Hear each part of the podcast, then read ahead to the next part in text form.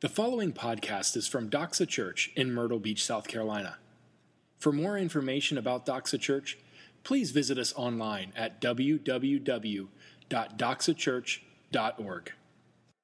Okay, we're reading in Exodus 20, verses 1 through 21. If you're following along in the Bible under your seat, it's page 42. And God spoke all these words, saying, I am the Lord your God who brought you out of the land of Egypt, out of the house of slavery. You shall have no other gods before me. You shall not make for yourself a carved image or any likeness of anything that is in heaven above, or that is in the earth beneath, or that is in the water under the earth. You shall not bow down to them or serve them, for I, the Lord your God, am a jealous God, visiting the iniquity of the fathers on the children to the third and the fourth generation of those who hate me, but showing steadfast love to thousands of those who love me and keep my commandments. You shall not take the name of the Lord your God in vain, for the Lord will not hold him guiltless who takes his name in vain. Remember the Sabbath day to keep it holy. 6 days you shall labor and do all your work, but the seventh day is a Sabbath to the Lord your God. On it you shall not do any work, you or your son or your daughter, your male servant or your female servant, or your livestock, or the sojourner who is within your gates. For in 6 days the Lord made heaven and earth, the sea and all that is in them, and rested on the seventh day. Therefore the Lord blessed the Sabbath day and made it holy. Honor your father and your mother, that your days may be long in the land that the Lord your God is giving you. You shall not murder. You shall not commit adultery. You shall not steal. You shall not bear false witness against your neighbor. You shall not covet your neighbor's house. You shall not covet your neighbor's wife, or his male servant, or his female servant, or his ox, or his donkey, or anything that is your neighbor's. Now when all the people saw the thunder and the flashes of lightning, and the sound of the trumpet and the mountain smoking, the people were afraid and trembled. And they stood far off and said to Moses, You speak to us, and we will listen. But do not let God speak to us, lest we die. Moses said to the people, Do not fear, for God has come to test you, that the fear of him may be before you, that you may not sin. The people stood far off, while Moses drew near to the thick darkness where God was. This is the reading of God's word. Let's pray, and we'll get rolling. Lord, I thank you for your word this morning. I thank you for your people. I thank you for spring that's coming, even what sleep that I had last night, losing an hour, and all of us, God, probably a little bit grumpy because of that. Father, as we gather here in your presence and with your people, I pray that you would show up in your spirit and power, that we would hear from your word, that you would show us yourself, that you would show us who we really are through that, and that you would cause us, our worship to you, to be greater and deeper and better and truer because of that. Father, I don't come in any confidence in myself, but in full confidence of your word. I pray you'd help us to be faithful to that this morning. In the name of Christ we pray. Amen. So we're working our way through Exodus still. It's exciting, huh? We only have a little while left, really. Next 2 weeks we're going to be, next week is already Palm Sunday. And then the week after that is Easter, so that's really exciting. We won't be in Exodus the next 2 weeks, and then we're only have a little bit left after that. So anyway, I've had fun. I hope you've been enjoying it as well. We're at really the heart of the whole story right now. Last week we were in chapter 19, and that's where God's people have been. He has delivered them out of the land of Egypt. You guys may remember it from Sunday school class if you grew up in church, or you may have seen a movie, or maybe even follow along with us. He delivers them out of Egypt, which is the most powerful nation on the face of the earth, by his mighty hand. This people who had nothing, they were just slaves, he leads them out.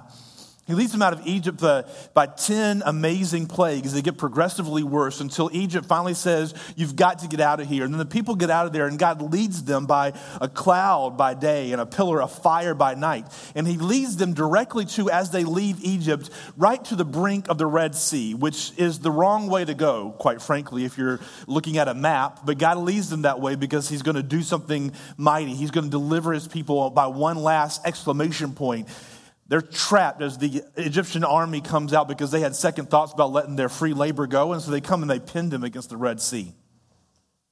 Then God opens up the Red Sea and the Israelites walk through on dry land. And then as the Egyptian army is pursuing them, he folds the water back down and destroys Pharaoh's army that was pursuing them in one fell swoop, and the people have been delivered.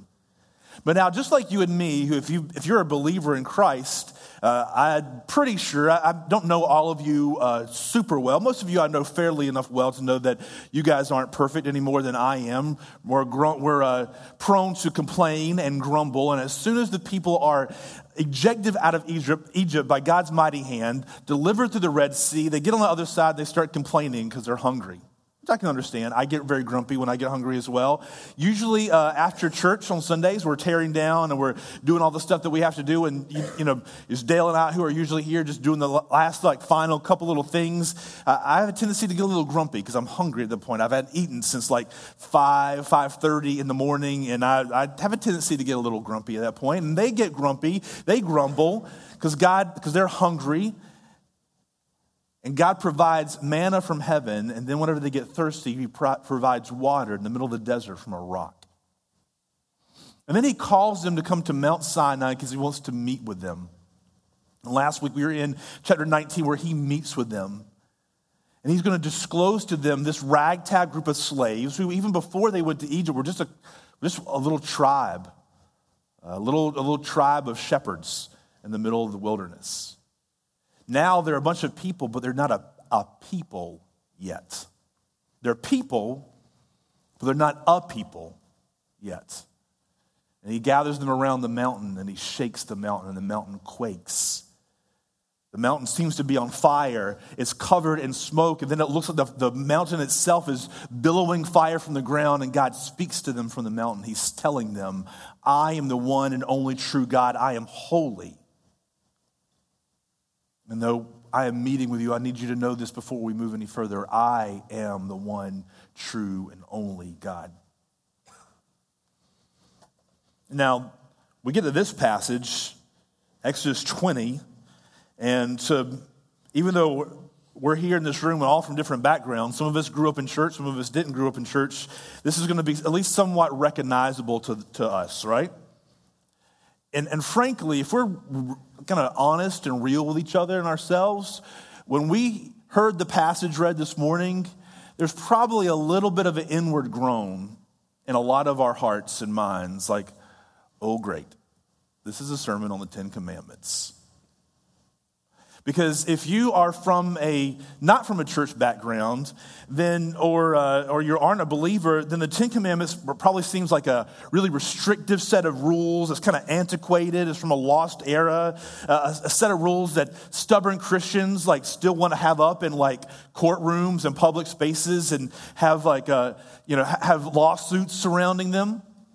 Or if you are a Christian or you're from a church background, then you hear that we're going to have a sermon on the Ten Commandments, and that's usually rates in the sort of the bottom 3 or 4 or 5 set of sermons that you don't want to hear. Number 1 being evangelism, when we don't want to hear a sermon about that. Number 2 being a sermon about prayer. And money's somewhere in there, but man, Ten Commandments are right in there in the midst. We don't really want to hear about that. And that's because it's a set of rules or commands or laws that all of us have broken. All of us know that we probably will break them in the future. And some of us may be breaking them at this very minute. And then there's the whole thing about what do we do with the Ten Commandments? Because there's different ways to deal with the law. Exodus 20, which is the passage we're in now, through the next 4 chapters after that, the Exodus 24, is God giving his first set of laws to his people, where he's making this people into a people. And so what do we do with the law? What do we do with the Ten Commandments? And some of us just ignore it. Whether we're Christians or non-Christians, we ignore it. We ignore them because we think they're sort of antiquated and they're old school and they're not really applicable now. Or we're Christians and we think, well, man, we've been saved by Christ and he's forgiven of our sins. And so I don't really know what to do with the commandments, with the law. And some of us don't ignore it. Some of us champion it. Man, we're the law. Well, you know who you are. You're the law keepers, right? Here's how to tell the difference between those of us in this room. If I were to break out a bunch of board games at this very moment and split us up into tables, it becomes very clear from the very beginning of who's sitting around the table, who's the law keepers and who's the law breakers. The law keepers want to read the rules first. You know, they spend like the first 30 minutes setting up the rules of the game to make sure we're all on the same page. No, you do not. You know, all the special little rules that each of us have Monopoly. No, that is not the way it is played. Exactly. Free parking. What happens there? Do you have to go around once before you buy a property? All the special little rules, that's going to be taken care of. And then the law breakers, they're the ones that kind of make it up as they go along as the game progresses. Now, I have my family, I love the game of Risk. I haven't played it in a long time because, like, I have a life now. But, you know, I used to love the game of Risk. And I played it all the time. And I played it one time with my family. And they told me they will never, ever play the game of Risk with me again. That's because I decided in the middle of it that I was going to make a treaty. I think that's okay in the game of Risk. I was going to make a treaty with somebody else. And I made a treaty. We executed the treaty. We took everybody else off the board. And then I won. And they said, they said it was too cutthroat. They'll never, ever play Risk with me again. Some of us are rule keepers. Some of us are rule breakers. Some of us ignore the rules. Some of us keep the rules. We kind of know who we are in the deal, right? But most of us, with the rules that God is giving us here, the Ten Commandments, most of us misuse them one way or the other. We either ignore them, which they're not meant to be ignored, or we misuse them. We misuse them because we think that it's a rule that I can keep and I'm going to be the police for other people to keep them as well. We're going to look at the passage this morning. We're going to see 4 reasons the law was given and it is good. 4 reasons the law was given, and it is good. You're going to leave here hopefully happy and encouraged this morning on this beautiful early spring morning, the first Sunday of Daylight Savings Time. It's going to be the need for the law we're going to look at, the beauty of the law, the work of the law, and the result of the law. If you're keeping notes, if you're that type of person, the need for the law, and you're going to keep me accountable, I know who you are, the beauty of the law, the work of the law, and the results of the law. First of all, the need for the law. See, as I mentioned before, God has called these people to be his people, but they're just kind of a people right now. They're loosely associated to each other by the fact that they share a common ancestor. They're all Israelites because Abraham was their great-great-great-great-great-great-great-grandfather. And everybody there is somehow cousins once removed, just like I grew up in Conway. It's like grow up in Conway. Somehow we're all related at some point. We share something in common. But God is calling them to be a people, not just to be a people, but to be his people. And he starts that out by establishing the fact that he is alone God and he is holy. We covered that last week. He is other. He is different. He is above. There is no one like him or comparable to him. And if he's going to be a holy God and these people are going to be his people, then they have to be a holy people. At its basis, when we talk about holiness, like I don't know what you picture when I say holy. Maybe you picture a minister, maybe you picture your grandmother, maybe you picture, you don't even know what you picture. But holiness at its very basis means to be set apart.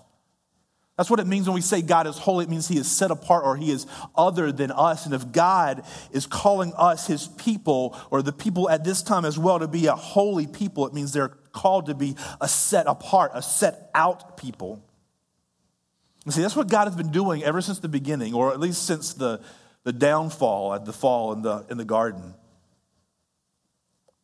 This whole creation seemed to go downhill. He's been calling a people apart out of this sinful, broken world, this sinful, broken system that you and I live in to be his people. He's moving us, you and me, as believers, as Christians, from just being people to being a people to be his people, his special set-apart people. He's making these Israelites, as he is making you and I, into a new kind of people, a new kind of society.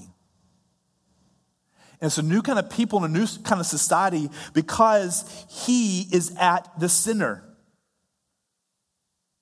If God is at the center of this people, this Israelites, and if he is at the center of you and me as this church, as a church at large across the world, then we are going to be different. We're going to be radically different than anything that had been seen before, because we have been gathered around him. That central organizing fact changes everything.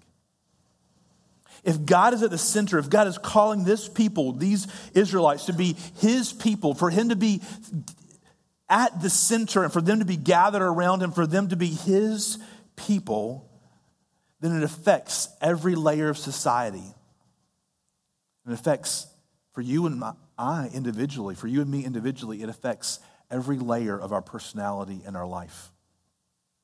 Every layer. Think about the simplicity of the Ten Commandments. Martin Luther, who was an awesome guy, if you're not familiar with him, Martin Luther, who's way smarter than I am, he said, like, just think about this. God boiled down his commandments to be a people to 10 commandments. That's pretty good. That's very brief. It's very simple. Yet think about the breadth that is covered here in the Ten Commandments. First of all, you shall know the gods before me. You shall not make of yourself a carved image and worship it. Verse 7, you shall not take the name of the Lord your God in vain. So these first three commandments have to do with our relationship with God, vertically between us and God. But then look at the breadth after that. First of all, remember the Sabbath day to keep it holy. He's talking about our life and our work, our pattern of life and work and rest.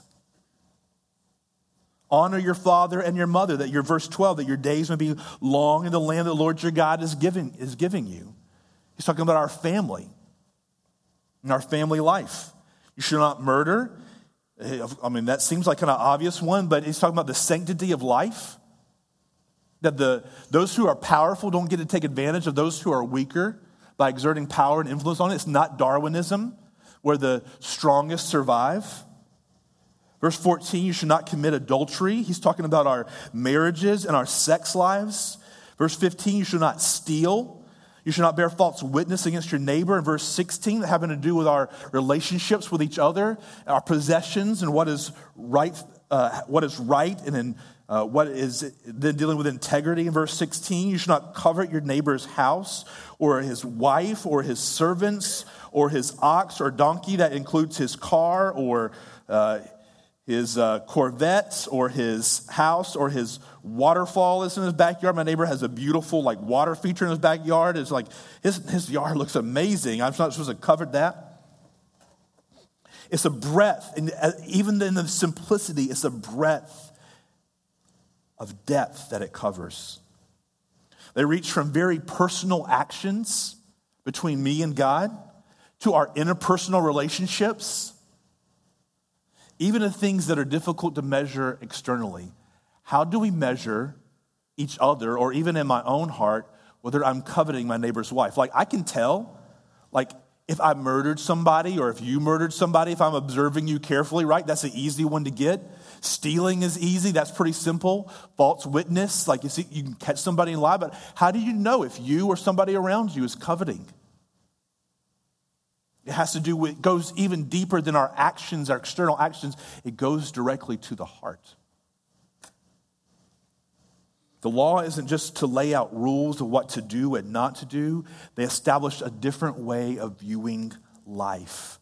They establish a new people. That's why we needed the law. That's why the Israelites needed the law, because it was establishing a new people.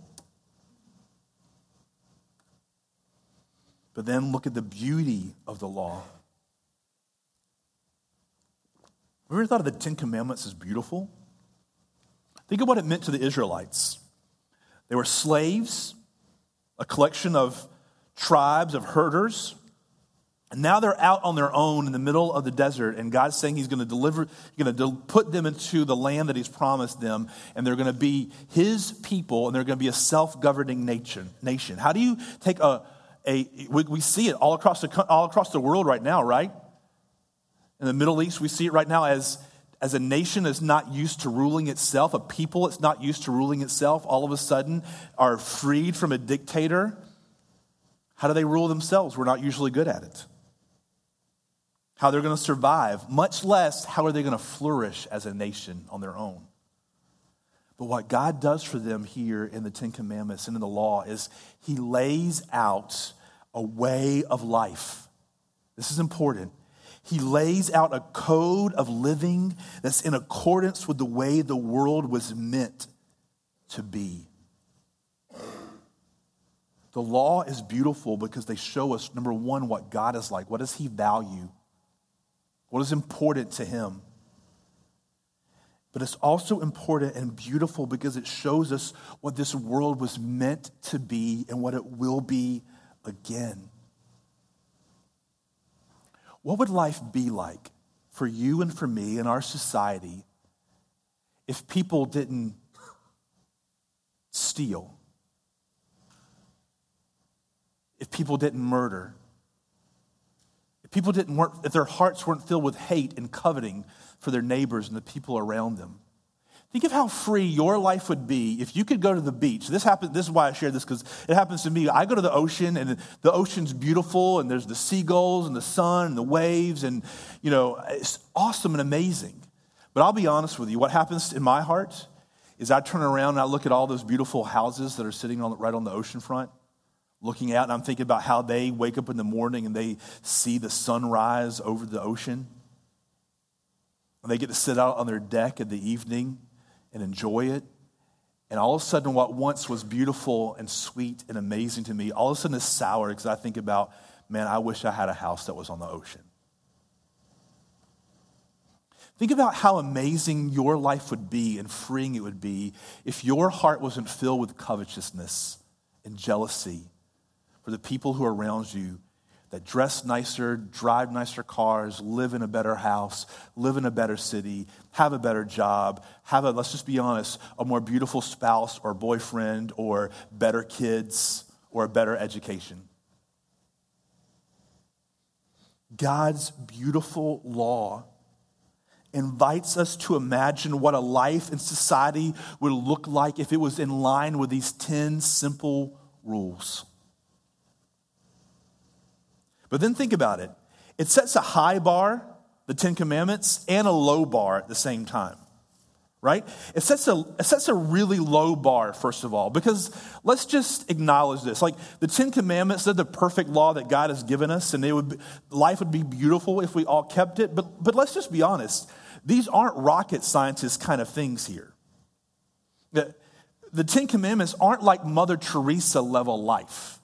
It's just sort of basic, like, mind your own business, be a good citizen, be a good husband, be a good wife, be a decent employee or employer kind of laws. It's very simple. Like to set a bar saying do not commit murder and do not steal and do not commit adultery is a pretty low bar. It's sort of like the basis of what we need as a society to be sustainable. But yet it also sets a high bar. They set a high bar in that implicates all of us. As we read these, in the scripture reading when Candace read them, and then when I just ran over them just now, every single one of us are implicated. As they were read, every one of us has this sort of mental checklist that we're going down, like, I'm okay, I'm okay, I'm okay. Haven't done that for a while. I'm doing that right now. Our conscience yells out in our minds if we let it, as we read them and as they're read for us. I have not kept these. They're pretty simple. It's not out of order. It seems like the basis of a society, but I have not kept them. Which leads us to the next purpose of the law, the work of the law. The work of the law. Perhaps the greatest narrative of life in our age is that you should do whatever seems best for you as long as it doesn't hurt anybody else. That's the one of maybe the greatest narrative of life in our society, living in America in the early 21st century. It's probably the very basic narrative that we have. And what it means is that each of us is to act as a personal judge in our own courtroom, deciding what is right and wrong for us. Now, if you've grown up in church or been a Christian for very long, then you would say, yes, that is true. That's what society thinks, but that's not what I think and how I feel. But no matter how, whether you grew up in church or not, whether you've been a Christian a long time or you haven't been, that narrative has crept into all of our ways of thinking. It's tunneled deeper into us than even our very values, our very sense of right and wrong. Because think about your life and just be honest for a moment. Most of us follow along the rules of work and relationships, the laws of the lands, even morality, as long as it seems good to us or comfortable to us or makes sense to us or is wise to us. But in any given moment, when it crosses our sense of wisdom, our sense of right, our sense of good, most of us decide to go our own way. We may call it fudging the lines. We may call it, acting within sort of the gray areas. But most of us kind of make up the rules as we go along. We keep the big ones. There's certain ones that each of us have. They're sort of the big ones. It may be big, like we see them in Scripture, or it just may be big in our own heart. Like, this is important to me. But then we fudge on the others. That's often a point of contention between spouses. That what you consider important, they don't consider so important. And what they consider important, you don't consider so important. And the fudgy lines, like the gray lines, the blurry lines, they seem to intersect with each other, and that causes conflict between each other. We pick and we choose what we keep and what we don't keep, what we obey and what we don't obey. We're all running around doing our own things. We practically, so this is not in our mind, but practically, we practically live life as if it were a play. And I'm the primary actor. And I'm the director. So I'm the star of the show. And I'm the one that gets to call the shots. And everybody else around me is either a supporting actor or they're my audience.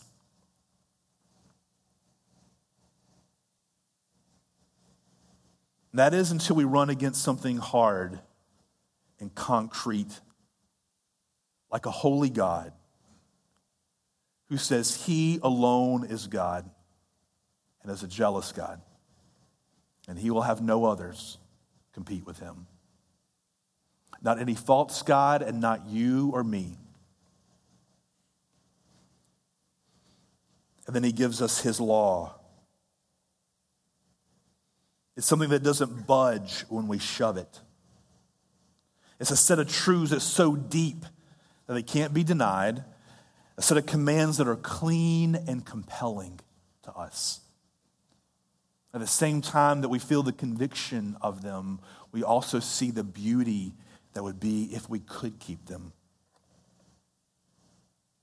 Behind that uncomfortable pricking of our conscience, you know what I'm talking about, is a concept that of a life that we wish were true.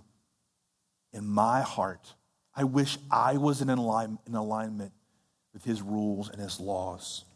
And I wish this world was in line with his rules and his law. And that's why Calvin said that the law acts as a mirror. Because when we hear these read and we study them and we think about them, what happens is it acts as a mirror and that it shows me who I really am. Because it's a hard, fast set of rules that I don't get to make up as I go along. We all have our sort of inner code of rules, but this is a hard set, fast set of rules that never changes. But the mirror is not like a passive mirror. Like I walk up to a mirror and I look, I try not to, but I walk up to a mirror and I look in and I see myself. And I just see myself. It's a passive mirror. But the mirror of the law is an active mirror, and that it shows me who I really am at the same time that it shows me what I could be and what I should be at the same time.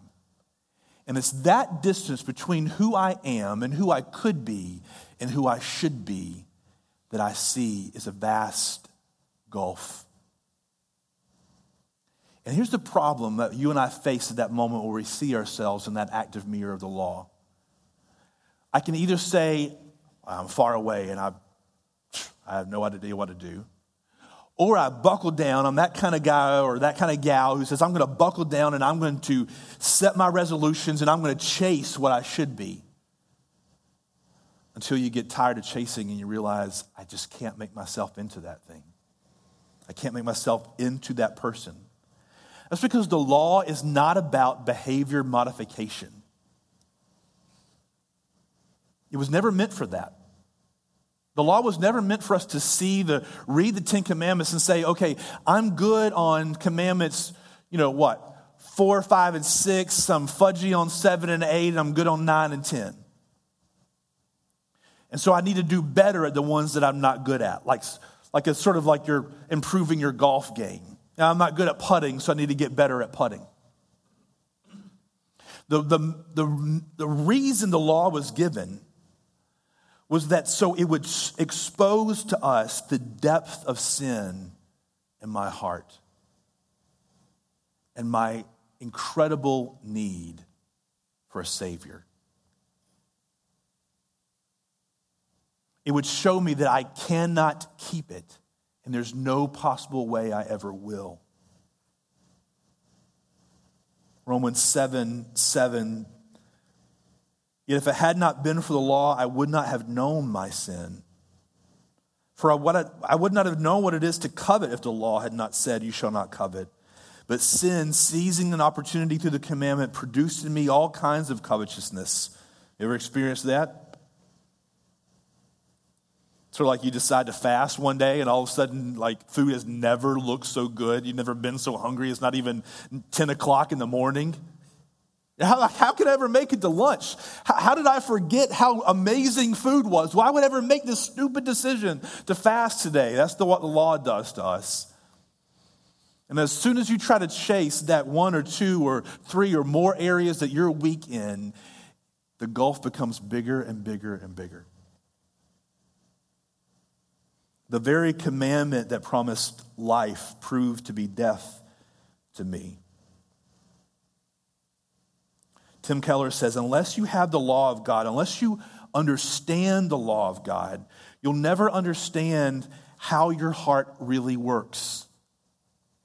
You'll never understand what's really going on in here. You'll never understand really what makes you tick without the law, because it exposes that gulf between who we should be and could be and who we are. That's the work that the law is meant to do in our heart. But then lastly, the result of the law.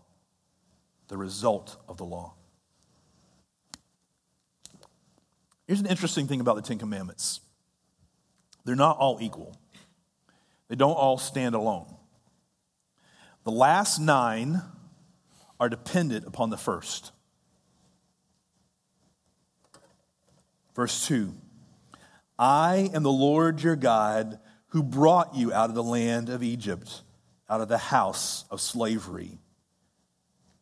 You shall have no other gods before me. The last 9 really lose their power and meaning apart from the first. Because frankly, if there is no God, then who the heck is there to tell me that I shouldn't even murder? That I shouldn't cheat on my wife as I see fit? That I shouldn't lie and steal and do whatever I have to do to make my way to the top of society? But if that first is real and true, then all the rest come in line and make sense. Martin Luther said that if we were able to keep the first commandment, we wouldn't need the other 9. We wouldn't need the next 9 commandments or the following 4.5 chapters where God gives the sort of details of the law from the booming mountain of Sinai. That's because every problem you and I have, every problem, every sin problem, every marital issue, every relationship issue, every issue with that you and I deal with when it comes to whether it's laziness or greed or inability to sustain relationships with other people, every single problem you and I have is because we have fashioned, it's the second commandment, it's the first commandment and then the second commandment, you and I have fashioned something else to worship other than God that was not meant to be worshiped. So if I struggle with laziness, which I do, frankly, or you might not call it laziness. You might be like, I call it procrastination. I just can't be productive. Well, I say, well, I'm just lazy. I try to get better, but it's hard to sustain. Well, really, the problem with my laziness is the heart that I've come to value my own personal recreation above God. And I've worshiped the God of recreation, or the God of rest. God's called us to rest, but not to worship rest. Or greed. No, I'm just greedy. Or maybe you call it I'm stingy or I'm tight. You have trouble letting that dollar go, not just for purchases, but for other people, for the common good of people or to the church or whatever. I'm tight. Well, the problem there that you can't get over is that you're either worshiping the status that money gives you or the security that you find whenever you look at your bank account and find that there's money there more than God. Or you have an inability to sustain relationships. You can't stay with a girlfriend or a boyfriend or a spouse or friends for very long. And that could be for lots of different reasons. But every single one comes down to the fact that you and I are worshiping something other than God. If we were able to keep the one, we wouldn't need the rest. Galatians 3:21 and 22. You can turn there if you like.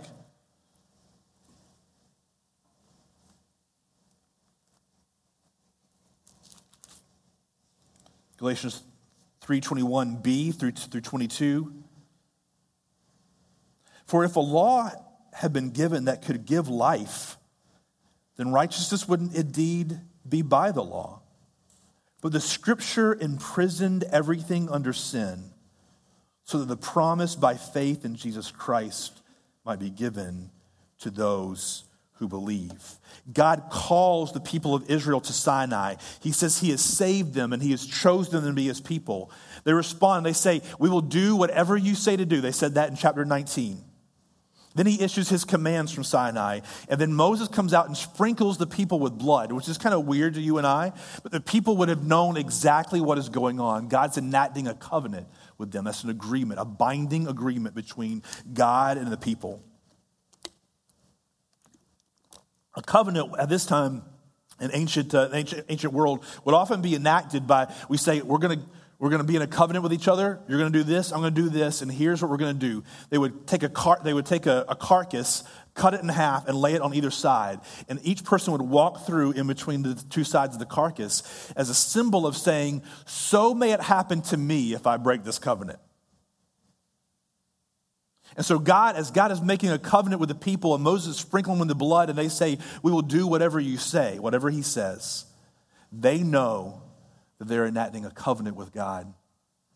And the risk of breaking the covenant, that perfect law, is death. Yet then it's interesting that even though he commands them, he gives them the commands, the Ten Commandments, right on the heel of it, he says, here's what you do. You're going to break my laws, and here's what you're going to do. You're going to sacrifice. And he sets up this whole elaborate sacrificial system to pay for their debts, their sin debt in the covenant. And that's supposed to show them something, just as it's supposed to show you and I something. So along comes Jesus, the Son of God. And he comes and he sacrifices himself. He pays the penalty for breaking the covenant that the people made, that you and I have broken. And he does so in order to make us a people after God's own heart, a new kind of people, where no longer do we obey obey to be loved and accepted, but rather we are loved and accepted in Christ. Therefore, we obey. It actually was kind of that way from the beginning. Remember in chapter 19 where he tells them, before he even gives them the law from the top of the mountain, he says that he had saved them on eagle's wings, therefore obey. It changes for us as believers the use of the law. Instead of seeing the law and saying, I'm going to try to keep this and knowing that we cannot, all of a sudden, for the believer who's been perfectly loved and accepted and forgiven in Christ, it changes the use of the law. So I read these 10 commandments and I read the rest of the law and the commands of God, and it shows me the heart of the one who loved me and who I now love in return. That's what the Bible means when it says that he will write the law on our hearts. It means I no longer have to prove myself to God or to society or to my bosses or to my family or to my coworkers or even to myself any longer, because I am content and overflowing with love and acceptance through Christ on my behalf. So therefore, I can move and live and act freely out of that unconditional love and acceptance that I found in Christ. That's how you and I are to use the law if we're a believer in Christ, to see the heart of the one who loved us. Wouldn't it be great if life looked like that? Wouldn't it be great if there was a people who God's law was written on their heart and they were realized that they were unconditionally loved and accepted in Christ, and therefore they obeyed out of that love and acceptance? They didn't just not commit adultery and not steal and not murder and not be covetous, jealous, but they had such an overflowing of love and acceptance coming out of their heart that they could go above that and pour themselves out for the people around them, looking for nothing in return. That's what we're called to be as a church. If you aren't a believer in Christ this morning, this good and beautiful and high and simple law confronts you this morning. God has called you to this. I urge you to see that distance in the mirror between who you should be and who you are, and to accept Christ's sacrifice on your behalf and to confess him as Lord. Place your faith and trust on him this morning and be reconciled to God. Have him write his law on your heart and make you a new creation this morning. Make you no longer just a person, but a part of his people. And then if you are a believer in Christ this morning, church, I urge you and us to learn to live out of the overflow of the love and acceptance that Christ has put upon us by fulfilling the penalty of breaking the covenant and accepting us in Christ and God. Let's pray. Father, as we prepare our hearts for communion, I pray that you would speak to us, that you would guide us. Father, if there is any person here, and I pray there is, who, whether they've grown up in church or around church or maybe far away from you, that they would have their eyes opened, their heart awakened to the beauty that is found in Jesus Christ, to the beauty of the law that you've called us to live, but yet the impossibility of keeping it on our own. And I pray that you would, for every person who is a believer in Christ this morning, that you would help us to learn to live out of the perfect, unconditional love and acceptance we found in you, and therefore to use the law to see what your heart is and obey out of unconditional love and acceptance rather than obeying for your love and acceptance. And Father, I pray that you would make us into a people whose law is written, your law is written on our hearts, and live out of that overflow, and don't just keep the very basics of the law, but live far above that by your grace and for our good. In your name we pray. Amen. Thank you for listening to this podcast from Doxa Church. We are so glad that you took the time to join us today. At Doxa, we exist to make disciples who joyfully worship Jesus with their whole lives. We invite you to join us. Doxa Church meets at 10 a.m. every Sunday at River Oaks Elementary School. For more information about Doxa Church, please visit us online at www.doxachurch.org.